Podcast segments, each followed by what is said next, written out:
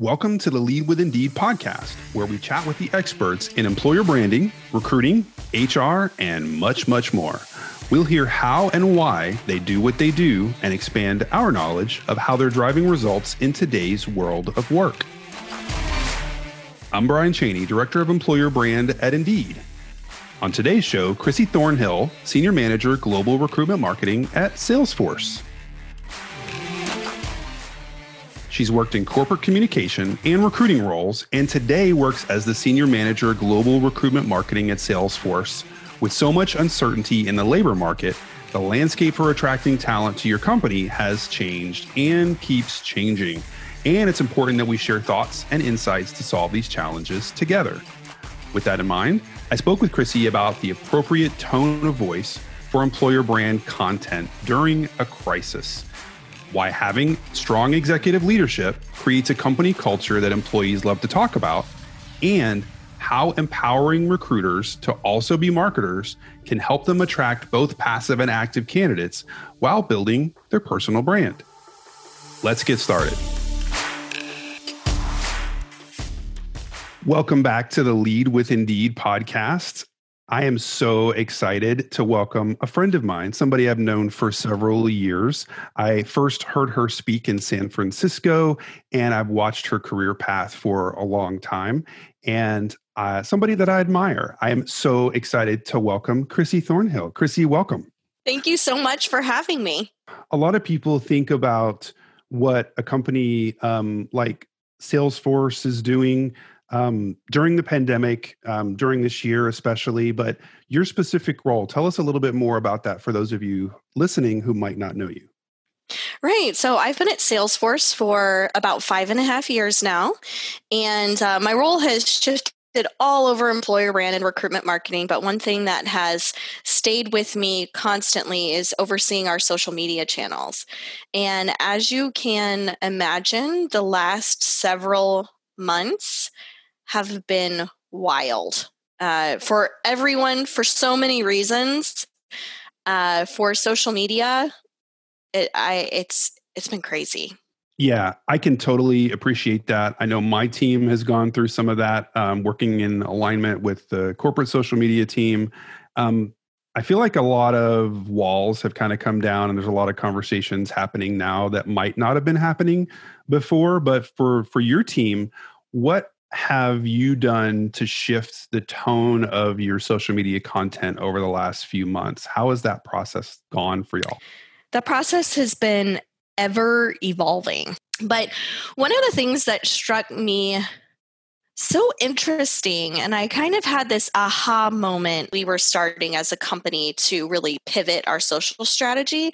I started noticing that the marketing teams all over the globe and our recruiting content and communications team and the the things that I was tweeting about or putting out on social we were all talking about the same thing and and everyone was putting out content about working remotely, managing people remotely, uh, how to represent yourself visually, you know, in this new virtual world, working right. at home with parents, and it was it was uh, it was this really amazing opportunity where all of these marketing teams, we just kind of came together and we even had some pieces that got translated from our recruiting team that went on the corporate marketing blog in LATAM and, you know, just all of this cross collaboration. And there's been some really, really uh, powerful partnerships that have been developed throughout that. That's very cool. Was there any piece of content that surprised you that maybe originated on the corporate side um, that ended up being a great piece of employer branding or recruitment marketing content on social or vice versa? Was there anything that kind of surprised y'all? I think immediately what comes to mind is it is kind of all of a sudden it felt like corporate marketing had this big aha moment of how important employer brand is because all of the sudden they were uh, running series and blog series and uh, highlighting executive leadership quotes and all of these things that just really represented who Salesforce is as an employer. Mm-hmm. Not to say that they weren't doing that in the past, but it it was it was just this really really big moment where I noticed I just felt like some light bulbs went off. Is how how we're marketing our company and how we're treating our employees through this pandemic is is really critical to the success of Salesforce. In a previous podcast, we talked about how employer brand is front page news. It's now how companies are treating employees is the story that's that's the headline that people are wanting to talk about. That's a big shift right? Um how have you partnered with all the global um, stakeholders internally during that shift right? More communication more talking with corporate marketing. Um, when you think about all the different time zones and countries and headlines that might be making the news that may or may not be relevant like how have you managed that communication over the past several months um i'm going to answer that but let me start with a story and that is the story of how i feel like i listened to covid sweep the world through my teammates that were located around the world. So I remember the first the first teammate that started talking about hey it's it's really impacting us was in japan. She uh, she was in our tokyo office and she was just telling me, Chrissy, you know, I, I think we should probably pause our ads uh, that we have running in Japan, or maybe just cool it. Be sensitive about what we're putting out there because it's it's a lot of people are scared, and you know, it's just it's it's uh, it's just a really sensitive time for us right now. And then it was probably a few weeks later, and one of my teammates in Dublin started saying kind of the same thing. And, you know, I'm in the United States and I'm taking it pretty seriously, but I'm like, okay, this is coming. And then it was my teammate in Amsterdam. And then it hit the States. And it became so apparent to me that in the in the world of social media, especially, you need to be hyper aware of what is happening around the globe and where you're doing your marketing and your branding and driving lead generation and uh, uh, the tone and voice that you're using if you are posting in social media. You need to be hyper aware of what's going on because it wasn't until it hit the United States where and i had that moment where i'm like okay this is what my teammate in tokyo was talking about. Okay no more exclamation points no more party emojis you know on the social tweets no more big group photos of things. And i think that's a good lesson for everybody really is that mindfulness to think about everything from a boots on the ground scenario. What is life like living there? It's always a challenge working globally. And a lot of those a lot of those things you have to find your sources of inspiration from all these different places when when you think about a company like Salesforce and you ask people who they look to for inspiration when it comes to um, when it comes to social, when it comes to employer brand content, and those types of things, how the company's represented. Salesforce is actually one that comes up a lot. But I'm curious, who do you look to for inspiration? Where do you find it? I do want to mention Twitter because Twitter, uh, equality, diversity, inclusion channels are just blowing my mind right now. I just think they are doing brilliant, brilliant work there. They went ahead and and ran with their pride campaign, but they moved in a lot. Uh, they interwove and kind of cross promoted between their Twitter channels. This is Twitter on Twitter. The way that they interwove it was um, really, really impactful, and we did end up running our our uh, Pride campaign, and we we we did take some inspiration from that. A lot of what you do based on my knowledge and past conversations we've had, you empower a lot of your recruiting teams, right? You have to actually have an active group of, you know, talent acquisition, talent attraction, sourcers, recruiters, all the all these things, this team of people who's willing to take these stories and put them out there into the world and share them with the people that they identify. How um how do you how do you overcome blockers right? So occasionally you'll have people who either won't share content or people who go off book and you know want to share completely different content. How do you work with that? How do you partner with your recruiting teams? You know i would say i would say the biggest blocker is just the recruiters having time. You know time to give their social profiles love and and you know, I notice that sometimes sharing content on the social channels like kind of gets deprioritized because they're so busy, you know, filling recs and and doing all the things that recruiters do. So, uh, hosting quarterly sessions uh, for all of the worldwide recruiting team on how to use the resources and the tools that we have available to be able to find content to make it easy for them to share to understand why it's so important and how it can make such an impact and show the drive of brand awareness that they're able to create compared to what our social channel you know can create to just open their eyes. And so one of the things that we've done in the past that pretty sure I'm about to implement again because I'm noticing we're falling off the the rocket a little bit again.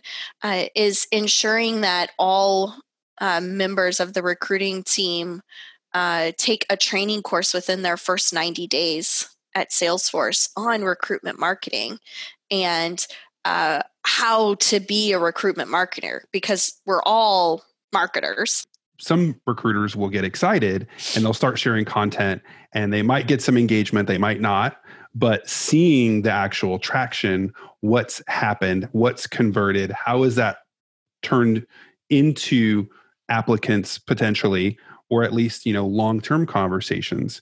So i think i do think it is not only you know when a recruiter first started first starts like you said within the first 90 days but also ongoing and right. just saying how can we keep feeding this machine so that you understand the value of it because you are helping the company but you're also helping your personal brand and you're putting yourself out there mm-hmm. and you're mm-hmm. positioning yourself as a knowledgeable person within the industry and i think that part is is really valuable to recruiters and sourcers. I like to tell stories that kind of help paint paint the picture. So one in particular that stands out to me is is a recruiter uh, who who's always sharing content. And a lot of time it's content she's creating on her own. Like maybe it's just a cool picture of the office or something fun that happened that day.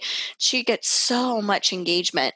And she had connected with a candidate and you know it didn't didn't end up working out. Like stars didn't align but they were connected on on linkedin.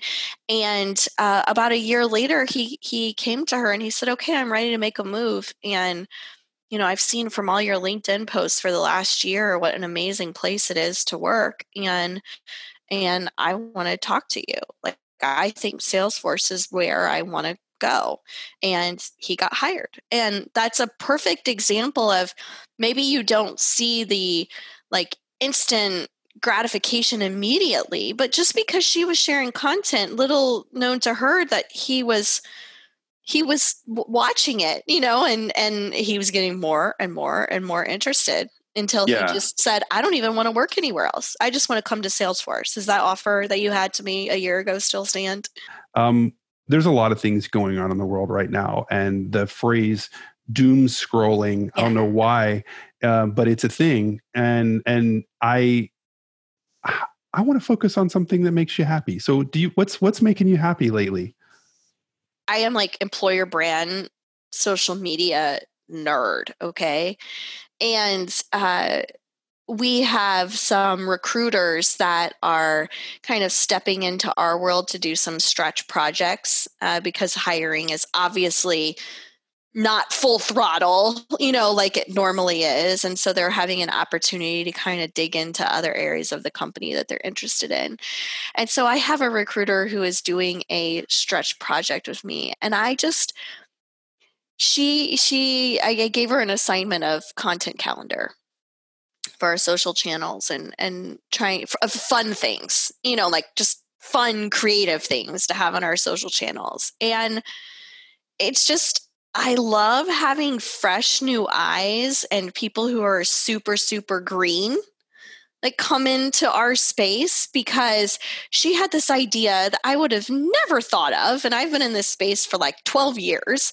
And then we started riffing off of it. And I am so jazzed and excited about her idea. It's just seeing someone start to get excited about our world you know, and they don't know much about our world. And then they have that moment where they realize I did have a good idea and this, you know, veteran or whatever in the space loves my idea. And it's really exciting to see people get excited about recruitment marketing and employer brand. I do think it's important to focus on the things that make you happy. And right now, um, having this chat with you and geeking out over uh, recruitment marketing and employer branding is making me happy. Thank you so much. Is there anything that you would share that I didn't ask you about?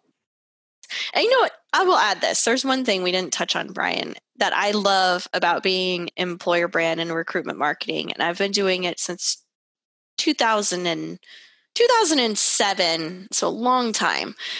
Um, you know, it's still a fairly new space, but just you're able to just try things and fail and nobody knows because it's new and nobody does it. You know so nobody has to know that you messed up that one thing or you know whatever it might be. Um, but now there's so many people that are that are in this space that i'm also able to learn from definitely you being one of them. Uh, and there's just more and more and I mean, heck, we have podcasts now, you know, about the work that we do. And I, I think that that's been fun too is I used to feel alone, you know, like it was just me out there flying solo, but now it's just a big band of people that that are learning from one another and it's pretty awesome. I love that. I love our our community of mm-hmm. uh, of employer brand and recruitment marketing practitioners, where we are, you know, one of the one of the earlier ones, and and mm-hmm. I love seeing what the fresh minds bring to our space. So yeah, um, me too. Always always looking to you for some of that inspiration, and I really appreciate your time today. Thank you for having me. Thanks, Chrissy. Have a great rest of your day. Thanks. Bye. I'm Brian Cheney. My thanks to our guest, Chrissy Thornhill, and a big thanks to you for listening. I think there were some key takeaways for us all there. Take care of your teams and colleagues as we navigate through these uncharted waters. Look for inspiration in other brands and train your recruiters to be marketers to create an engaged employer brand army. Subscribe to Lead with Indeed for more content, episodes, and to meet more independent thinkers and doers from the evolving world of employer brand. Up next, Alex Herr of Informatica. Want more content? Of course you do. Find more content, videos, and articles about the world of recruiting at indeed.com/lead.